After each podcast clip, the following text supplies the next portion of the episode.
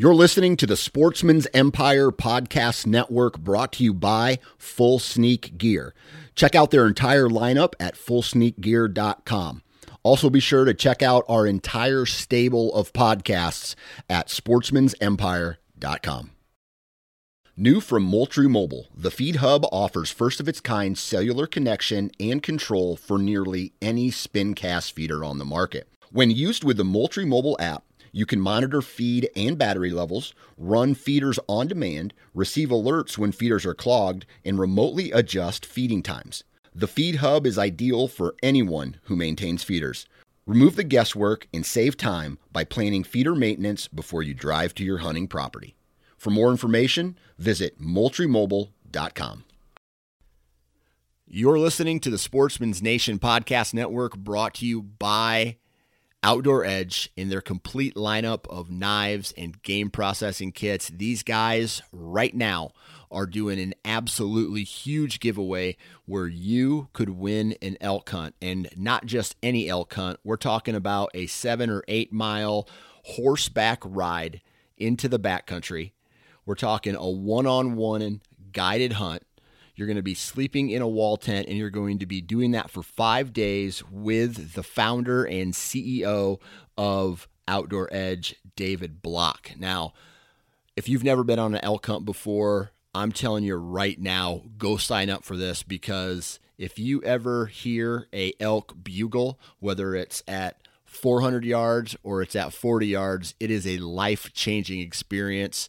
So here's how you enter go to outdooredge.com. There's going to be a big banner for it somewhere on their homepage. All you have to do is click on that, go fill out some information. I think your name, your email address, maybe some other stuff. And that's all you have to do. That's how you are entered. They're going to be picking a winner, oh, a ways from now. So you have plenty of time to enter. Go visit outdooredge.com, sign up today. Here we go. This is the Nine Finger Chronicles podcast, brought to you by Vortex Optics.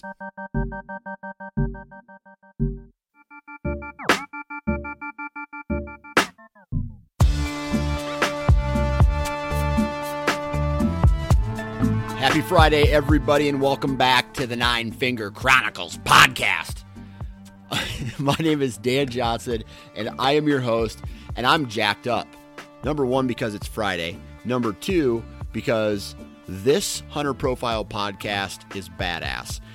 I tell you, one of the best parts about doing these podcasts is being able to talk with people of all different shapes and sizes and colors and uh, regions where they live, whether it's in the United States, whether it's not in the United States, whether it's from Iowa locally, or whether it's from Washington or Maine or Florida or California or wherever.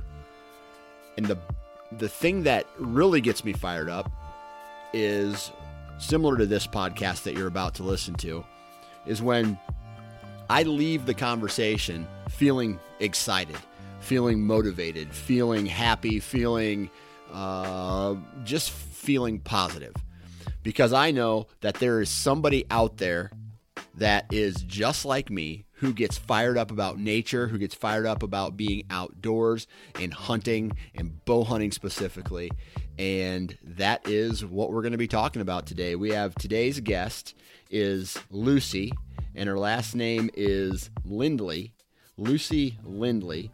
And she is a passionate bow hunter, and she shares some crazy stories about living in Alaska and how she was raised and all these awesome things that led her right even even a little break where she focused on her career kind of put hunting to the side and then eventually nature the outdoors and hunting came back to her and here we are having a conversation on this podcast about one person's love for the outdoors and for hunting and for bow hunting and for nature. And I keep repeating myself because I'm fired up.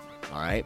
So it's an awesome hunter profile podcast. And uh, that's what we're going to talk. That's what we're doing today. But, you know, as always, I got to do a commercial. Wasp wasparchery.com is where you can find some of the most badass broadheads.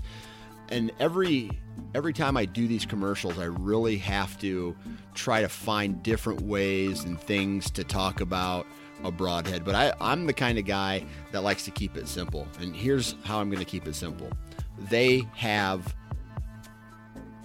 material that is literally the best material that you can get to build a broadhead. Okay? That's the first thing. The second thing is see, I'm a fan of the Jak-Hammer. I'm a fan of the Boss four blade. Those are my two go to broadheads from Wasp. One is fixed, one is mechanical. And those are both made in America. So when you have this made in America, you have the best materials. What you're sending downrange to kill an animal is some of the best material made by Americans, right? So it's just a win-win, win-win. And uh, I, I love their brand. I love the people that work for their company. I love using their products, and I feel confident when I use their products because blood trails are short if I make a good shot. And even if I don't make a good shot, guess what? That broadhead is doing a lot of damage so that I will more than likely recover that animal at some point. So, even on marginal shots is what I'm getting at. So, here's the deal 20% discount, nine fingers 2020. I believe that's what it is here. Nine fingers 2020 go to wasparchery.com, take a look at all their fixed blades, all their mechanical blades, and uh, check out their full lineup. And use the discount code 9fingers2020 and save 20% off your purchase. Good luck this season to everybody. Um, and be sure that you tag Wasp whenever you post your trophy uh, photo because they love seeing that stuff. So, uh, enough of the talking. Let's get into more talking on today's Hunter Profile podcast. Enjoy. In three, two, one. All right, on the phone with me today, Miss Lucy Lindley. How are you doing? Hey Dan, doing good. How about you? All right, I want to ask you a question. How? But I got to get first off. I before I ask you this question, where are you from? I'm from Birmingham, Alabama, but uh, I live in Nashville, Tennessee. Okay. So. All right. So Tennessee's already started then, right? It did. We have this is the third year they've done it. It's a three day velvet hunt. Okay. Um, it's the last weekend in August. Okay. So I, my first question to you was going to be, how jacked are, up are you for the upcoming season? but it sounds like your season has already started. So my first question is, have you gotten the opportunity to get out and do some tree stand time yet? Yeah, I did. So being it's kind of a it's kind of a teaser, only getting Friday, Saturday, Sunday, and then they close it back down until September 26th. So I did get out. I hunted all weekend. Uh, Hurricane Laura really messed up the pattern. It was we thought we had some bucks patterned and it's for Tennessee. I know most people probably don't know this. This velvet hunt it's bucks only and it's archery only. Okay. So there's no does taken. Um, yeah, art and it's private land only. So um, I think it's kind of interesting they did that. Don't necessarily agree with the private land thing, but um, so yeah, I got a lot of tree stand time and a lot of just sitting there watching it rain time. Oh yeah, I you know, it sucks when you have your high, your hopes up for a certain hunt, whether it's for a week or it's for. I mean, because I had my uh, hopes up really for an elk hunt a couple years ago, and then it just got hot, and then there was no elk, you know, bugling or anything, and you just you're just a little disappointed when reality sets in. Um, what was it like for you, you know, having your hopes up for this three day hunt and then sitting in rain the whole time? Yeah, it was it was a real bummer because, as we all know, bucks and velvet, we can usually pattern them pretty good. You know, at least have a, a, a very educated idea of where they're feeding, where they're bedding, and kind of catch them in between, or you know, right at early light, or you know, right there at dusk. So the the wind just was swirling all weekend, and uh, the three of us who hunt the property that I do, we decided that it wasn't really worth screwing up some big deer just to try and see what happens. Yeah. So we kind of played it safe. It didn't hunt any mornings, um, you know, because they're usually in there, you know, four or five o'clock in the morning, and you're not going to get in a tree at three thirty in the morning and just sit for three hours until the sun comes up. Yeah. Um, and every afternoon it was raining, so it was a pretty bummer. Uh, the first year we had velvet, I killed my biggest buck ever, so I'm pretty spoiled with that, and I haven't drawn back on a velvet buck since. Okay. Um, you only get two tags here, um, so it really kind of takes one out early. It kind of really changes your season when you kill one in August. Yeah. Then you kind of just wait around for the rut to see what you can find. Um, but it's super fun to get in the stand in August. We all are in a text chain just being like, it is so hot. I cannot believe we're sitting in a deer stand right now. right, right. Man, I'll tell you what, I have often thought about having the, a three day, two day, whatever type of velvet season in Iowa. Now, don't get me wrong, like where I where I'm at in my life, I'm not interested in shooting velvet animals for some reason. I for some reason it just doesn't connect with me, but I think it would be cool if the state offered it. Uh, like just for the last week in August, get them in velvet. You get the opportunity to go out and hunt them, and then it closes back down again. No additional tags are allocated. It's just if you harvest a deer in that time frame, guess what? You're done for the year. You know what I mean? You're you you use Yeah. whatever archery tag that is. So, um, is how how new did you say this was for the state of Tennessee? This is the third year um, that they've done it. So I think they were trying to compete with Kentucky. Who I think they open up like September, Fifth. maybe this weekend. Yeah, I think or the right. or next weekend. Yeah. Um, and it's gotten a lot of popularity. I mean, a non-resident can come just buy a tag. You know, there's no draw. So um, if you know someone or if you can get access to some private land, you can come hunt a velvet deer and archery here. You know, you could come hunt the farm I do. You know, so they really make it where they want to draw people to maybe do something early in the season that might generate some revenue and get people excited to hunt Tennessee. Yeah. Well, the fact that, you know, I would uh my wife if I said I'm going to Nashville to hunt deer, she would be like, "Well, you're taking me with you because she loves she loves going to Nashville. Uh she loves that town Yeah. and it's pretty cool." So, you know, with you living in Nashville, is this a uh like a suburb type hunt or do you leave the city to go out into the like a bigger property to hunt? Yeah, no. Um, so I have permission on two. They're pretty much family friends farms. Uh, I go west, so Okay. get on forty. It's about it's about an hour outside of town. I got you. Um, so, but there there isn't there is urban hunting here, but it's you got to have some pretty big tracks. So no, but we all kind of hunt farms and little pieces of property here and there. Yeah, I got you. Okay. All right. So, um, I kind of want to go all the way back to the very beginning uh, for you and ask you the question that I ask a lot of people, and that is Do you come from a hunting or an outdoors family? I do actually. Um, so grew up hunting, grew up fishing. My dad is a huge hunter. I mean, and my mom did as well. Um, she actually used to bow hunt, and there's uh, at our family farm in Alabama. There's a ten point on the wall, and I, every time I go down there, I'm just like, "Mom, you kill that with a bow? Like, what in the world?" um, and I mean, there are stories of me and my little brother sleeping in, you know, a shooting house when we were three years old. So we kind of just got tagged along, and so it was just a part of the way we grew up. It was never anything out of the ordinary. It was almost weird if we didn't go to the farm on Friday and come back on Sunday. We did that every weekend till I was in high school. So, So, you were Grew in up it. in a hunting family. Oh yeah. Okay. So, you know, with that said, right? I mean, is it just you? Are you and your brother just the two of you? How old are you? How many years apart are you guys? Yeah, so we're only two years apart, and I do have two older sisters, and they never gave anything about it. Okay. They kind of didn't do anything outdoors.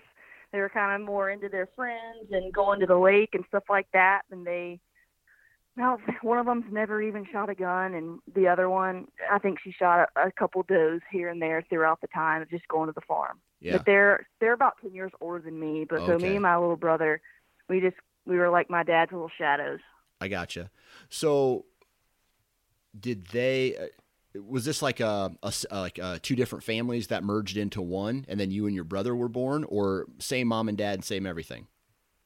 Yeah. So my two older sisters, um, we all have the same dad. Okay. So my mom, yeah. So my mom, so I guess I credit my mom. She, you know, grew up in a really small town, and her whole families and cousins they hunted and fished their whole lives too.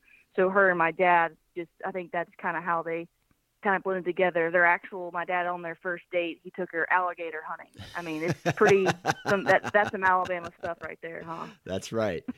So it's it's kind of funny um, how a little change in an environment can make kind of a world of different difference when it comes to you know uh, your dad who has been an outdoor enthusiast his whole life right has two other children that just didn't fall in love with it like you and your brother did. Yeah. You know what I mean? Exactly. Mm-hmm. So very interesting. They but they always ask like, "Did you all have fun this weekend?" And we always said, "Yeah," but they and they were always invited. They just never chose to. Right. Right. What do you think the reason for that was? Just different personalities, or was there a, a slight change in the environment between your dad raising them versus your dad raising you and your brother? I think honestly, because so my my brother being his only son, and you know, and his last kid, I think that looking back, you know, hindsight's always twenty twenty, but you know, I grew up a little tomboy too, and he just drugged me. My I was like, you know, my brother's little sidekick, yeah. and my brother he was just obsessed with, well, you know, everything hunting, and we used to, me and my brother did everything together. Yeah. Yeah. Where maybe the other, you know, the other two they were more into cheerleading and sports and you know academics, where we just did sports and went hunting. Yeah. Yeah, that makes uh that can make a, a, a world of difference. But it sounds to me like, you know, your dad was kind of the the the was was your dad the the role player in your love and in your guys' passion for the outdoors, or did your mom play a part in that as well? Oh, my dad was absolutely the catalyst, and my mom just loved to be outside too. You know, she would always, whether she would go hunting or not, she was always at at the farm. You know, excited for what we did, or couldn't wait to tell a story. But it was my dad who was like, "Hey, come on, let's go. You're going," or "Hey, you're going to learn to shoot this," or these, you know, teaching us the little things. You know, even the safety aspects. You know, of growing up around around guns and around you know knives and trucks and four wheelers you know, he was always the one that's like, "Hey, you're going to learn this so you can so you can do it on your own one day and teach somebody else." Yeah, that's uh, very cool because you know, from a stereotype kind of environment, the the the girl doesn't get the same opportunities that the the boy does. You know, if that makes sense. Like, right. well, you're a boy, sure. so you're coming with me. The girl gets to stay home with mom and do the the girl things. So it's cool that right. he included you and there was no real uh, separation, if that makes sense. Yeah, no, not at all. I'm the one that was always begging, like, "Hey, Dad, can I go? Can I go? Can I go?" And of course, he said yes, right? Oh, uh, every time, every yeah. time. The only the only time he wouldn't was, I think, the first weekend of the rut in Alabama. He'd have boys' weekend, and I don't think I'd want to go that weekend either. But no one could go. So right. it was just him and his friends. I gotcha. Right, right. There's some things that kids uh, can go do, and then there's some things that you probably don't want your kids to go do. Exactly. Right. Yep. Right. So, as you and your brother started to grow up and start to do, you know, tag along with your dad, um, did was there a period of time where you kind of transitioned away from the hunting aspect and was like, you know what, uh, maybe I'm gonna go do some girl things, or maybe I'm gonna go, you know, have that social life, or you know, because or or play sports, which a lot of people do. Yeah, actually, um, I never steered away from it. I ran out of time, uh, so I did play college basketball, and so from about seventh grade till no till I was 22 years old, you know, basketball was my life. Um, and anytime in between that, I would, you know, still hunting or fishing. But you know, the time just gets away from you. You can't do everything. Um, and so I more got into turkey hunting because in the fall I just played basketball, but in the spring I could, you know, turkey hunt or we'd go out west on a fly fishing trip. Um, so in high school and then after college, I got back into being just totally obsessed. Okay. When I could manage my own time. So, like, I wish I could talk. I, I wish I could talk to a lot more pro athletes. Um, you talk to someone, man. There's a lot of them out there who are who are fanatics about, uh, you know, especially football players or maybe even baseball players, depending on how far they go into the season.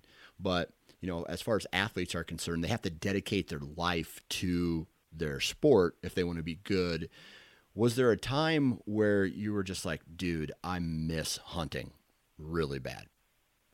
Oh, all the time because where I played college I played at Troy University, which is in southern Alabama. Our farm was about 45 minutes away. So it wasn't like I was logistically far from something that I love to do. And I was notorious for skipping out on a Sunday afternoon just to go ride around on the roads, just even just get on a four wheeler if I didn't have time to hunt. Um, but I just there was a time because you just rate. There's no way you could you work you dedicated yourself to a sport, and that you know paid for my college and education, and you just if there was enough time in the day, of course I would have done it. And I did think about it, and I did miss hunting. You know, get texts and calls from my brother and my dad, and you know, I was in a hotel room in middle of nowhere playing basketball. Yeah. Yeah. So you kind of stepped away from it or it took a back seat to another passion and you know you, yep. you did the basketball thing and so you got out of college how old are you now i'm 33 okay 33 so it's been what 11 years now since you've I guess, uh, put the hung the shoes up, so to speak? Yep.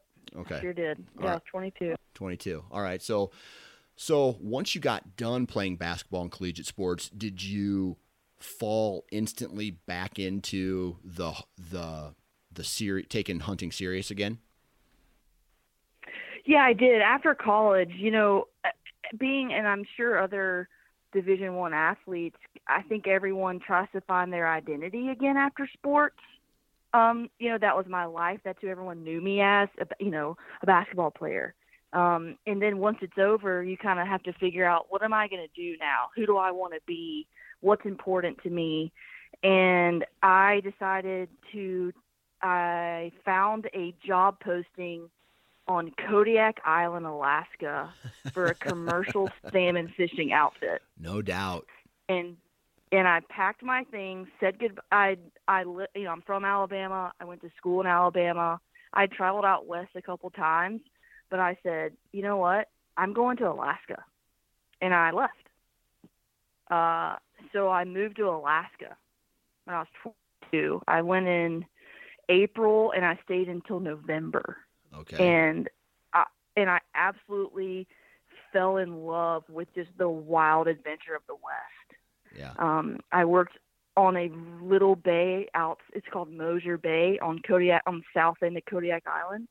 And the family, I worked for a husband and a wife. They were in their 60s, and he is he was an Alaska resident, and he got me back in to hunting and fishing like like my own dad did. I mean, I shot a Sitka blacktail. I saw grizzly bears. You know, I got so addicted to the wildness of hunting and the outdoors and just how much you can the more the food aspect of it. Everything yeah. that we ate, we caught or killed. Yeah. You know, I I grew up in a suburb. We didn't have to eat venison, we chose to. Yeah. So that really ignited the wow, this is something that's in me that'll never go away, and how can I make this a part of my life? Man, that's awesome. You know, I made a lot of, I'll, I'll just say this I made a lot of bad decisions in my life. And I think listening to a story like that, I don't want to say makes me regret the decisions that I've made over my life, but it really makes me wish I would have chose a, a, different path because I hear you're not the first person who said, you know what, screw it. I'm going to Alaska and I'm going to find a job up there and I'm going to support myself just so I can go and hunt and do these, you know, do this adventure or, you know, I'm going to sleep in my van out in uh, the western part of the United States for a year. And that's how I'm going to, mm-hmm. you know, do my thing. So to hear you say that, I get, I almost get goosebumps because I, I wish I would have done that, or I wish I could do that. And now I'm, you know, that time of my life has passed. I have other priorities and stuff. So when you were when you were out there, did you, you know, working and doing that, did you ever get to tag along on some of his hunts that this guy went on? Yeah, I did. I did. He took he showed me. I mean, growing up, and I'm sure a lot of people that grew up, you know, in the South or the Midwest, you know, my I I could clean a deer hanging on a line, sure but I never knew how to field dress a deer or, you know, look for sign. I mean, we sat in shooting houses and tree stands, you know, to find, to, we never learned how to glass. I didn't even know what that was. Yeah. And he, he showed me so many things about the West and you've been out West. You sit on top of a peak or a valley or, and you just look for hours. Yeah. And I just loved that. And yeah, I mean, he took me on so many. He had a grizzly bear tag, and we went grizzly bear hunting. I mean, a Kodiak brown bear. I mean, it's just the things that I did is just. I look back and I I say the same thing to myself now. You know, having a job, a career. There's no way I could just you know go off to Alaska for eight months ever again. It's just not the way the world works. Yeah. But I think about it all the time. The lessons that I learned, you know, how to sharpen a knife. Yeah. You know, little things where there was no, gro- we got our mail by a float plane. You know, I mean, there was no grocery store. Um, that's so cool. And I saw the same two people for eight months. That was it. There's no internet. There's no, we had a satellite phone. I maybe called home twice. Yeah.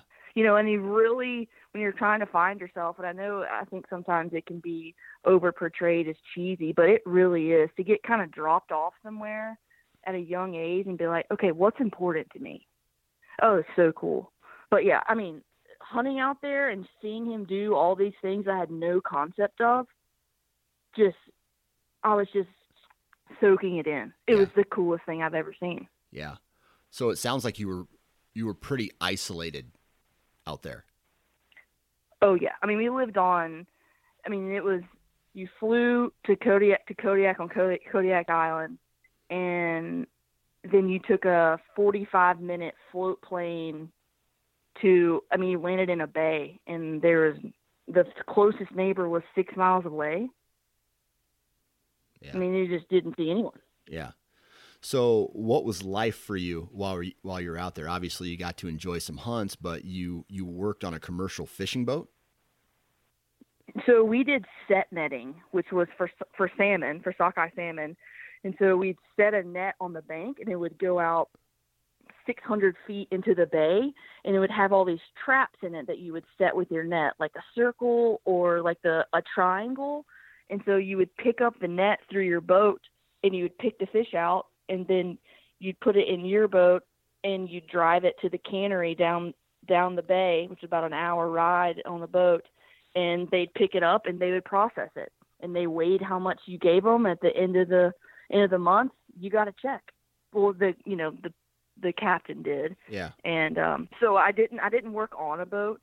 Um, we I had a little shack, a little cabin, and his wife cooked every meal for us. And me and him, we had four different nets so all we did was check nets and look at the weather and we just we worked sun i mean the sun never went down. It'd be two o'clock in the morning and you'd go outside and it looks like it's 2 p.m so how like what was your what was your daily routine during that during that period where you were just catching fish? Yeah so the, the so the alaska game and fish they open and close the season. It's based on runs of salmon up at the top where they're spawning. So they would sometimes we would be open for five days where you could commercially catch fish, then you could be closed for ten. So during those five days when you're open to fish, let's say, I mean, you're up at three o'clock in the morning and you maybe get back at midnight. I mean, you're absolutely going 24 7 trying to catch as many fish as you can in those nets. And you have to, and so the nets, they would be out all the time. And when, you, so someone would pick a fish off, put it in the bucket, and then you're spray, you're pressure washing the net because it gets algae on it and the fish can see it. So it's continuous. I mean, it's just work, work, work. And then you'd get home, eat dinner, get up, do it all over again. Wow. So basically, the food is your energy. If you didn't eat, you'd probably die. yeah, exactly. Man, and you just you just worked, but it was but it's one of those. It, it was so rewarding because you look around and you have all these mountains around you, and you know there's a brown bear over there. You know, it kind of breaks up the monotonous of getting through and picking fish and doing all the the hard work. Or if a boat breaks, you know, you got to fix it yourself. Yeah or if a line breaks. Um, and so when it was open, you just absolutely worked and worked and worked. When it was closed, you could go fly fishing for the afternoon or go glass for mountain goat, whatever you wanted to do. Yeah. So were you there long enough to become a resident or or take part in a hunt yourself where you were the hunter? Um the so he was a resident and I think this is correct. If you're a non-resident, you either have to have a guide, a paid guide, or be with a or hunt with a resident for some species. Um, and so he called Game and Fish, and we got a subsistence tag for me to shoot a blacktail for food. I oh, think okay. that's probably the only way that I got around not being being a non-resident because I was with a resident, and you get all these subsistence tags for fish for for animals um, based on your needs as a unit, whether it's your family or your company or just your outfit. Um, so I did get to shoot a Sitka blacktail, but I went along with him. He had a mountain goat tag, um, he had a brown bear tag, and he also had a Sitka blacktail tag. Yeah, that's crazy. So you got you got to experience Alaska or certain parts of Alaska. Yeah, I did. Mm-hmm. that's awesome. The only thing I didn't get to do was uh, one of my dream archery hunts is moose. Yeah. Um, I did not get to do that because I just, I mean, by that time I kind of wanted to get back and figure out what what, what was next. Yeah, I feel you. Uh, moose is on my bucket list. Caribou is on my bucket list. I'm not 100% sure. I mean, would I go hunt if I had the opportunity, uh, one of those mountain goats or, or a sheep? Yes. But as of right now, caribou and moose are on my bucket list in a major way. And I think caribou may be even a little above moose, although those two animals are are very high on my list of things that I want to go I want to go hunt. Did you Yeah. Are, are so have you been back to Alaska since then? I have not. Not. Okay. I so, have not. So when you were when you were up in Alaska, you mentioned this isolate. You know, like the the only person you would ever see is your or the the man and the husband and wife that you were working for. Mm-hmm. And you mentioned something earlier about people going to Alaska to find themselves. Like, what did you learn about yourself while you were in Alaska? I, I learned that the life doesn't, you know, like I was mentioning earlier, basketball was my identity. And I learned that I could have another identity and that I was in a place where I could create my own destiny. You know, do I want to stay in Alaska? Did I want to move to New York City? Do I want to make a lot of money? Do I want to have fun? Um, I think I learned to shed the skin of being labeled as a, a college athlete and try and grow into something of what I wanted my life to look like.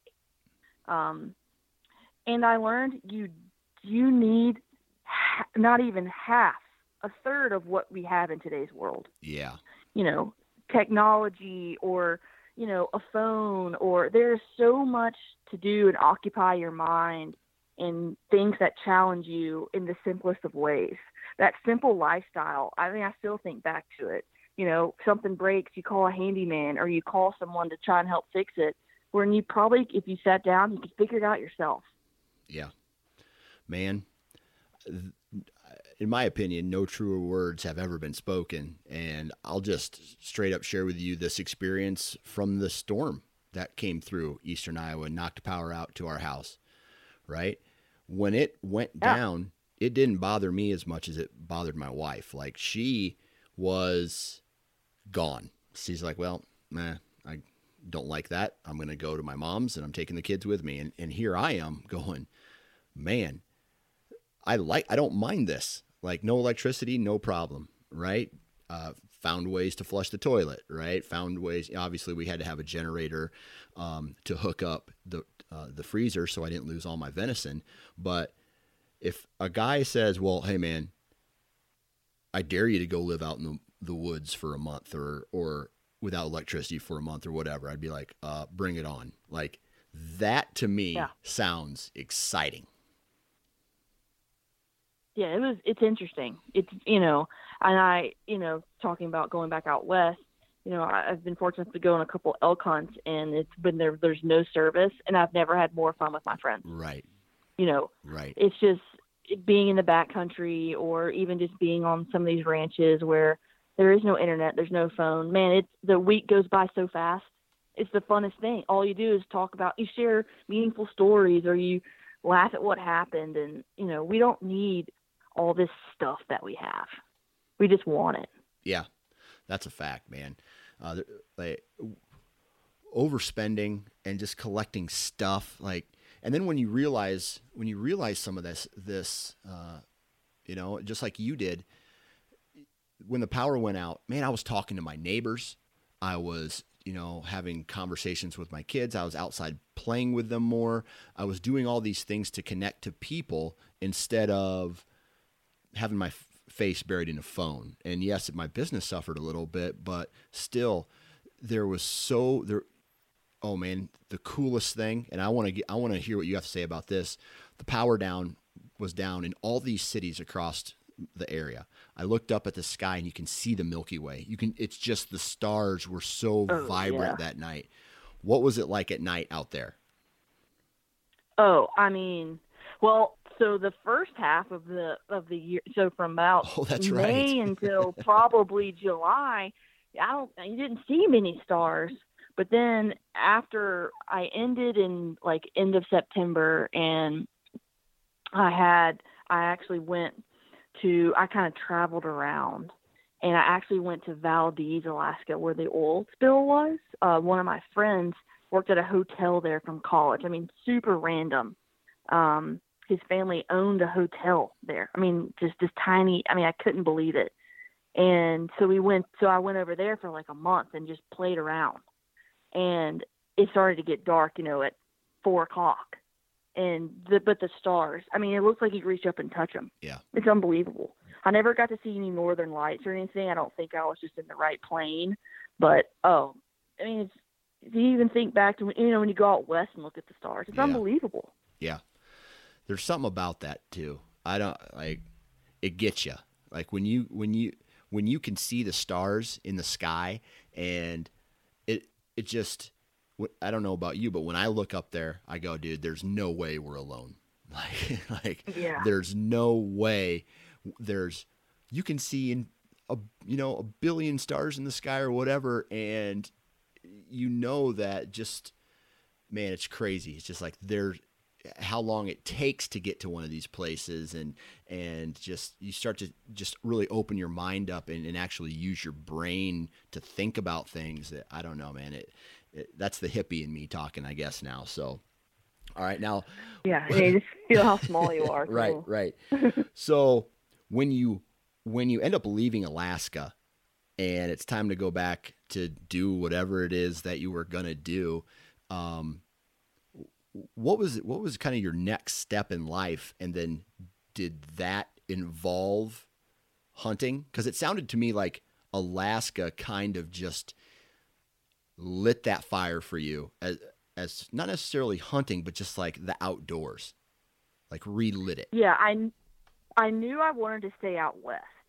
I was just you know being from alabama and you know the southeast i mean i'm sure i don't know i mean there's no vistas, there's no mountains, there's no, and I knew I wanted to stay out west for a while, so I moved to New Mexico. I moved to Santa Fe, New Mexico, um, and I realized how fortunate I had been in, or not how I had been fortunate, but I never grasped the concept of public land until I moved to New Mexico. In Alabama, there's parts of public land. You know, the southeast is still getting kind of popular. It's very small. There's not much public land. There's little pockets of it. And I, I, I mean, I'm gonna be honest. Growing up, I never knew one person who hunted public land. I had no concept of what that was, and whether you know that's a very privileged thing to say. But when I moved to New Mexico, I was like, well, I want to kill a mule deer. I have, you know, this I want to kill a mule deer, and I realized how hard that is when you're just new to an area and there's everything's public land. And I drew an elk tag one year. I drew a mule deer tag, and I don't think I ever got even close. I mean, I just, I mean, for you know, I had between work, you know, a couple days here and there go out, but you know, I never knew the grandeur of hunting the West as something I'd never learned. Yeah. In the desert. So And it was just it kicked my tail. Yeah. Did you enjoy that part of it? I loved it. Yeah. I loved it. You know, and I mean, I didn't know how to call an elk. I didn't know how to bugle. I didn't know what they did. We don't have elk over here, you know. But I just the I remember I was on a camping trip in September, and I was back. I was backpacking in the country with some friends, and I heard one bugle, and I mean, I absolutely my heart started racing. I'm like, oh my gosh, what is that? That is the coolest thing I've ever heard, and I have been addicted to it ever since. Okay. So while you were in uh, New Mexico, then uh, how, how long were you there, and how many opportunities did you get to go out and, and hunt? Yeah, so I lived there for four years, and I I ran uh, for work. I I sold horses, so I traded equestrian horses for hunter jumpers for you know, for Olympic athletes. So I traveled a lot for work. Okay. And so I I really didn't get to go as much as I wanted, but I would come home every year. Um, I'd fly back to Alabama for we have an annual turkey hunt, so I get to turkey hunt a little bit back out. But I didn't get to as much as I wanted, and I think you know the outdoor adventure bucket was checked because out west you can walk out your back door in five minutes, go for a cool hike. You know, you can't get that over here. Yeah. So I still got to be outside, but I didn't get to hunt as much Okay. as I probably looking back would have wanted to. Right. I mean, for me, and I and I don't know about you now, but I make time to go hunt. Right. Like uh, my Yeah. if before I was working for myself, I made time to go hunting. My my PTO every year was dedicated to X amount of weeks was for hunting, X amount of weeks was for family. So at that point, were you making time to go hunt or were you still letting your job kind of dictate what your schedule was? I was still kind of letting my job dictate my schedule. I felt like kind of taking a year off after a you know my Alaska was just purely for fun. Um, I kind of wanted to figure, out, okay, what do I want to do? Um, and so, and I traveled a lot, and, and I loved what I did. So I'd catch on the weekends, or but I wasn't using, you know, any sort of PTO to go on a vacation of hunting or anything. I'd more use kind of vacation to visit my family back back south. Um, so I kind of would catch it on the weekends, or if I had a, a random afternoon, I could slip off into some public land and see if I could glass something up and go back to go back to the house and do it all over again. Gotcha. So was it a, was it a priority at that point? I mean, No, On- not on a- yet. not yet. Not yet. Okay. It wasn't until about nope, we're getting there, but not yet. Okay. So New Mexico, right? After New Mexico, where do you go from there? This is when a real shift changed. Um, I moved to Chicago. Oh. Oh boy. Yeah. I don't I don't I'm not going to sit here cuz I know there's I have listeners that are probably uh, from the Chicago area, but my wife I've been to Chicago. It's it is not my favorite town. I'll just put it to you that way. Yeah. So I moved to Chicago, and I had never lived in a big city. Yep. Um, and I got a fantastic uh, opportunity, and I, you know, career wise, and I, I couldn't turn it down. So I moved to Chicago, and there was no hunting. There, I felt like there was no one like me. You know, when it gets cold, my warmest stuff is camo. I mean, I have a camo beanie. You walk around the streets of Chicago, you know, with a camo beanie on, and everyone's like, "What? Like, what is going on?" I mean, you. So I felt like an alien. You know, all my friend, all the people I met there were city people. Yeah. And Yeah. there's, I mean, there's no time to hunt. It takes an hour to get outside the city to go even for a remote, not even remote, just a green hike. Yeah. So that's when I lived there for four years. Three, yeah, three and a half, four years. And during that time, I would come home. That's when I started using PTO to come down here Yeah. and being like, okay, I'm not, I cannot, this is not how I want the rest of my life to go. Yeah. I can't get outside. I can't go hunting. It's, it's a plane ride or a 10 hour drive to get to the farm to go hunting. No way. Yeah. You're not the only person who experiences that because I've talked with several people that it takes an experience like that being isolated from something like hunting or the outdoors in a big city or in an environment where they don't even they don't have access to it right? A job may take them there but then they realize like oh my god i i need to give this up for something else. So what what was that like for you when when you ended up leaving chicago or made the decision to leave chicago to say god i got to get out of this place Yeah, so I mean, I was working, you know, in the loop. I mean, right downtown. I mean, I took, you know, the train to work. I mean, I was like living the city life, and I was like, I'm not happy. It one, it's cold there all the time, and I couldn't hunt. I, you know, everything was just so far away. And I said, I'm moving to Nashville. I have a lot of great friends here, and you know, opportunities to hunt, and it was close enough to Alabama, and ever since then, you know, I feel just like you were kind of speaking to earlier, when something gets taken away from you and you care about it, it comes back tenfold. And I have just been obsessed with bow hunting ever since then. So after Chicago, when I was 28, that's when I picked up a bow for the first time. 28 years old. Uh, so that's Mhm. what five years ago you picked up a bow Five for the years ago. first time, and, And I never found hunting more exciting.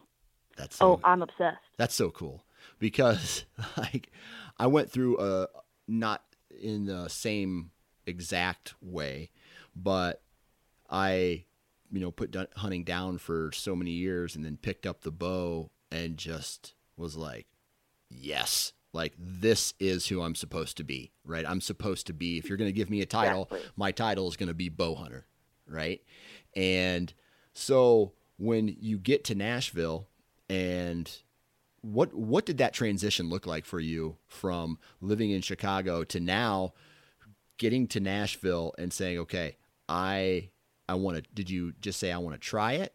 And then once you tried it it it hooked into you? Or did it take some time to kind of boil and say you know I really like this? Yeah, so my best friend who um her whole family they're bow hunters. And the farm that I have permission to hunt on, it's bow only. And so, you know, I moved down here and her her dad's like, "Yeah, you're welcome to hunt here anytime you want to." You know, uh, do you know how to, do you have a bow? And I said, "Well, no, sir." And he goes, "You better get one." I mean, there's never been a rifle shot fired on this farm. that's awesome So, so you know, it's like kind of if you want to play the game, you better get a bow. And so I down. I said, "Well, okay." So I got a used bow and started shooting it, and I'm like, "This is unreal." I mean, even I remember shooting at a target in my backyard here. I'm like, "This is the funnest thing I've ever done." yeah it, I mean, it just I just it took to it. You know, it takes so much practice and time, and I just took to it so naturally. Of like, it's hard. And the first, and I'm sure every bow hunter, whether they started young or older, the first time you sit in a in a tree stand with just a bow and you see a deer at a hundred yards or sixty yards, and you're like, I can't even pick up my bow yet. Yeah. I'm like, this is wild. Yeah. That's awesome. So, did you have a when it comes to bow hunting? Did you have a mentor of sorts, or was it something that you kind of taught yourself? Yeah, I did. Um, so that family and you know her dad really, you know, helped me through it. You know, like this is what you need to get. These are all, you know, here's all the equipment.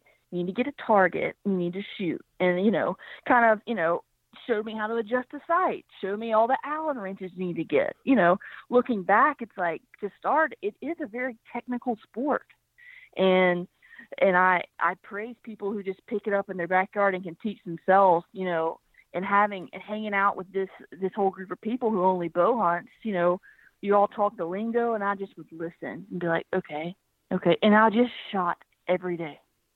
I mean, over and over and over. And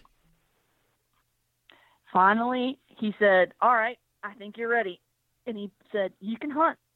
You can hunt with a bow here." Okay. And, and so the first year, I don't know what happened. The I absolutely I killed like eight does, and that was it.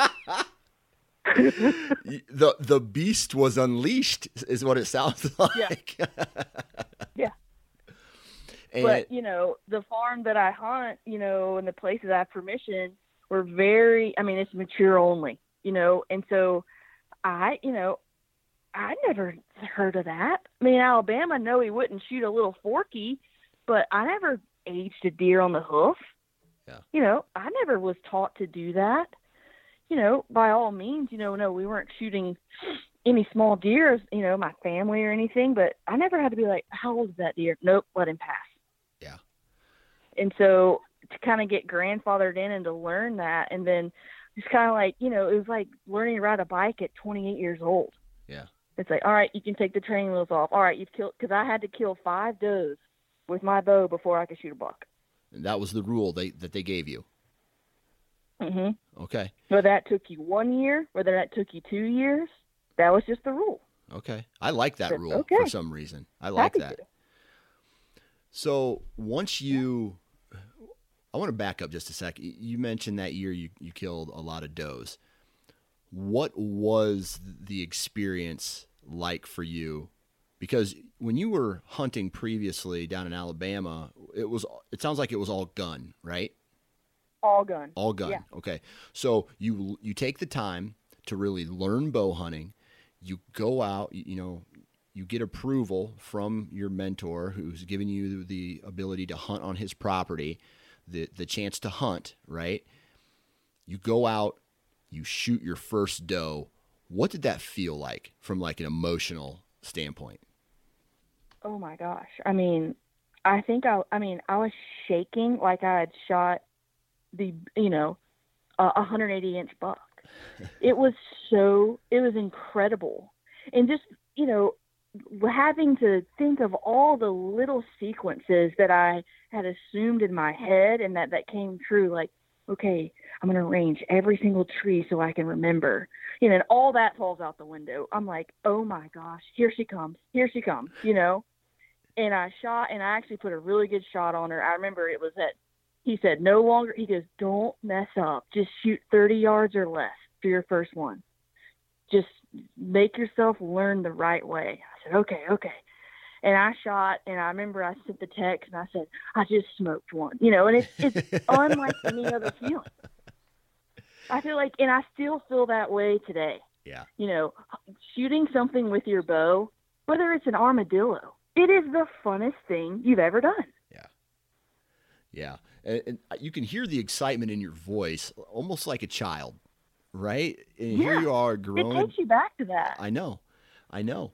And every year you shoot it, you know, every year you shoot a deer, whether it's a doe or, or a buck. I mean, this past year I had, I didn't get the opportunity to shoot a doe, but I shot, you know, I, I shot this, this, uh, this doe oh man, it's been two years now, and I was like giggly happy, you know, just this. Yes, I, I don't know, like I I I don't know about you, but when you shoot your bow or kill an animal with your bow, I, will say this: Does it make you feel like a badass? One hundred percent. It's like oh yeah. It's just I mean, badass. it makes you feel like man, I'm something. You know, like for that one moment in time, I'm something. I'm somebody. Right. Look at me. Right. Yeah, that's so cool. And then you know that that year, you know, you you passed you passed the test. You know, to shoot that many does, and now here you are, um, chasing chasing bucks. Bow hunting has some sort of a learning curve. And I think the more observant a person is and the more a, a person pays attention to detail that dictates how they how big and steep that learning curve is, right? So over this past five year period, what has been your learning curve uh, towards hunting deer? Yeah, I mean, I think for bow being a bow hunter, you just like you were just saying, the details, learning, you know, their transition periods, you know, where where they bed, where they feed. You've got to be able to be on those spots and be ready and be so much more aware. You know, in a shooting house, you can move your hands, you can drink a Coca-Cola, you can, you know, you can eat a Reese cup. I mean, the learning curve of learning curve of learning to be st- so still and let something walk in front of you at less than 40 yards that to me was the the one that I really worked on. Because the first couple of times I mean I would grab my bow too late she'd blow hunts over. And I'm like okay you know just to be prepared you, you got to think three steps ahead. I think that was the main thing when I started and I still by all means do not have it figured out and that's the fun part is you can't perfect it and so you're always striving to get better, to get better. And I just love that portion of bow hunting. It's just you any mistake, minute, it's over. Yeah. Especially to try and kill a mature buck. Yeah. I mean, oh gosh. Or to try and kill an elk with your bow. Are you kidding? Yeah. So it's it's almost like you have to continually, you know, it's like, well, failed here, got to refine, so I don't yeah. fail there again. Well, failed here this time, got to refine. And mm-hmm. also, mm-hmm. I have to remember what I did last time before that. So, you know, all these little things add up. Um, let me ask you this: where where are you now compared to where you were five years ago as a bow hunter? And let's just take take take it from a whitetail hunter in in Tennessee where okay. you currently hunt. Yeah, I mean, in terms of I have so much more confidence. I don't feel like I have any more. I mean, I struggled with target panic at first. I don't know if that's, you know, I, I've heard a lot of people do. I would just punch that trigger because I, I would get so excited. You know, I'm like, okay, okay, here it is. Um, and I, I just feel like I'm so much more calm. And you kind of, you know, we all get our own. I feel like the we get our own sequence of how you know, the routine of, okay, I'm going to, here's my target. I'm going to shoot this animal and I'm going to draw back. You know, you get into like, you know, kind of like a cadence in your mind. Kind of like I remember shooting a free throw. I did the same thing every time to shoot a free throw the same way. Muscle memory. And so with a bow hunting, you know, okay, I, okay, I've got my kisser button. Okay, I've got here. I just feel like I have such more of a sequence and that little confidence of like, I can do that. Right. You know, and I personally, I don't shoot over 40 yards, 45 yards at, at, at a whitetail. I just don't. Yeah. There's no there's no knock on it. You know, I just don't feel confident for me to potentially take the life of an animal shooting over 45 yards. Yeah. I think there's a lot of room for error. And I mean, and I don't shoot a woman's bow. I shoot, I have a 29 inch draw length and I pull 65 pounds. So there's no animal. You know, my friend who, yeah, do what? You're an animal. Yeah. I can barely pull. Yeah, I mean, I mean, I mean, I'm I'm six three. I mean, I'm, oh, a, okay. I'm a tall person. Yeah. So, you know, I have a I my friend who hunts. You know, she pulls 45 pounds and has a 25 inch draw length. You know, so she, you know, it's not that I ha- I can't shoot a far shot at all. Um, I just I like that. Like, okay, 45 and in. Okay. It's just, it's really, it just makes it that much harder to me. Yeah. Keep it tight, right? So. Yeah. Yeah. Well, then that's awesome. Uh, so now you're five years into bow hunting, right? You've harvested some animals. What does what does the next five years or ten years or or you know further on down the line look for look like for you as a bow hunter? Do you have any goals you're trying to accomplish? Yeah. So um, I've been looking at you know I really want you know I've been fortunate enough to have permission in a lot of places you know and there's a lot of team effort going to those places and I you know probably probably won't going to get into to too much over my head, but I want my own little farm, you know, little hundred acres. And I've been looking at trying to get some within an hour here. I want to see if I can do it by myself. Like, can I go pick the stand placement that only I want? You know, yeah. when we have permission, you hunt with family and friends. You know, it's a group effort, and I love that part of it. It feels like a team. Um, but I wonder if I can, you know, go do it myself. Like, could I? Could I pick the right pinch point? Could I figure out, you know, where these deer are bedded or and I, that's that's what I want um, is the challenge of having a little project farm. Yeah, that's awesome because that to me tells you you're serious about uh, educating yourself and becoming a better hunter, right? Not just going through the motions, so to speak. It's like it's part of evolution, right? Yeah, absolutely. That's so cool. Um, and trying to figure out, you know, and you know, I did, you know, and keep elk hunting and, you know, try and maybe go kill a moose or, you know, go go go to a different part to hunt whitetail somewhere else. And I've hunted in Kentucky a little bit. Um, but you know, I put in for Iowa every year. I have not drawn yet. Maybe it's coming. They say on the fifth or sixth year it, it comes, but uh, still haven't drawn one. You know, just be able to go hunt somewhere else. Yeah, absolutely, man. That's so cool. Well, Lucy. I'm I'm sure we could sit here and chit chat for a while longer, but I really appreciate you taking time out of your day to hop on and, and chat with us and share your story. And uh, man, good luck this upcoming fall, man. Hopefully, uh, once September hits, uh, you hit the ground uh, running and you uh, and you connect on whatever you want to connect on. Absolutely, you too, Dan, and good luck to all everyone out there and uh, yeah, I've definitely got the deer it's being able to hunt this weekend. I'm looking forward to seeing all the pictures on Instagram and following everybody, and hopefully everyone has a good season. And there you have it, ladies and gentlemen. That brings us to the end of another Nine Finger Chronicles podcast. Be sure to subscribe to Sportsman's Nation Whitetail Feed, Sportsman's Nation Big Game Feed, Sportsman's Nation Fishing Feed. Or you can just subscribe to the Nine Finger Chronicles if that's the only one you want to listen to. But I strongly recommend uh, listening to all of the podcast within the Sportsman's Nation uh, umbrella. Lots of great content there. Huge shout out to all of the partners at the Nine Finger or that support the Nine Finger Chronicles Ozonics, Vortex, Wasp, Lone Wolf, and the Average Conservationist. Please go out and support the companies that support this podcast. Please subscribe to the podcast. Please follow me on social media, Sportsman's Nation and Nine Finger Chronicles. Be good to your neighbor. Go out and enjoy Mother Nature. It can freaking heal your powers. And uh, man, have a good one. Thanks for listening, and we'll talk to you when we talk to you.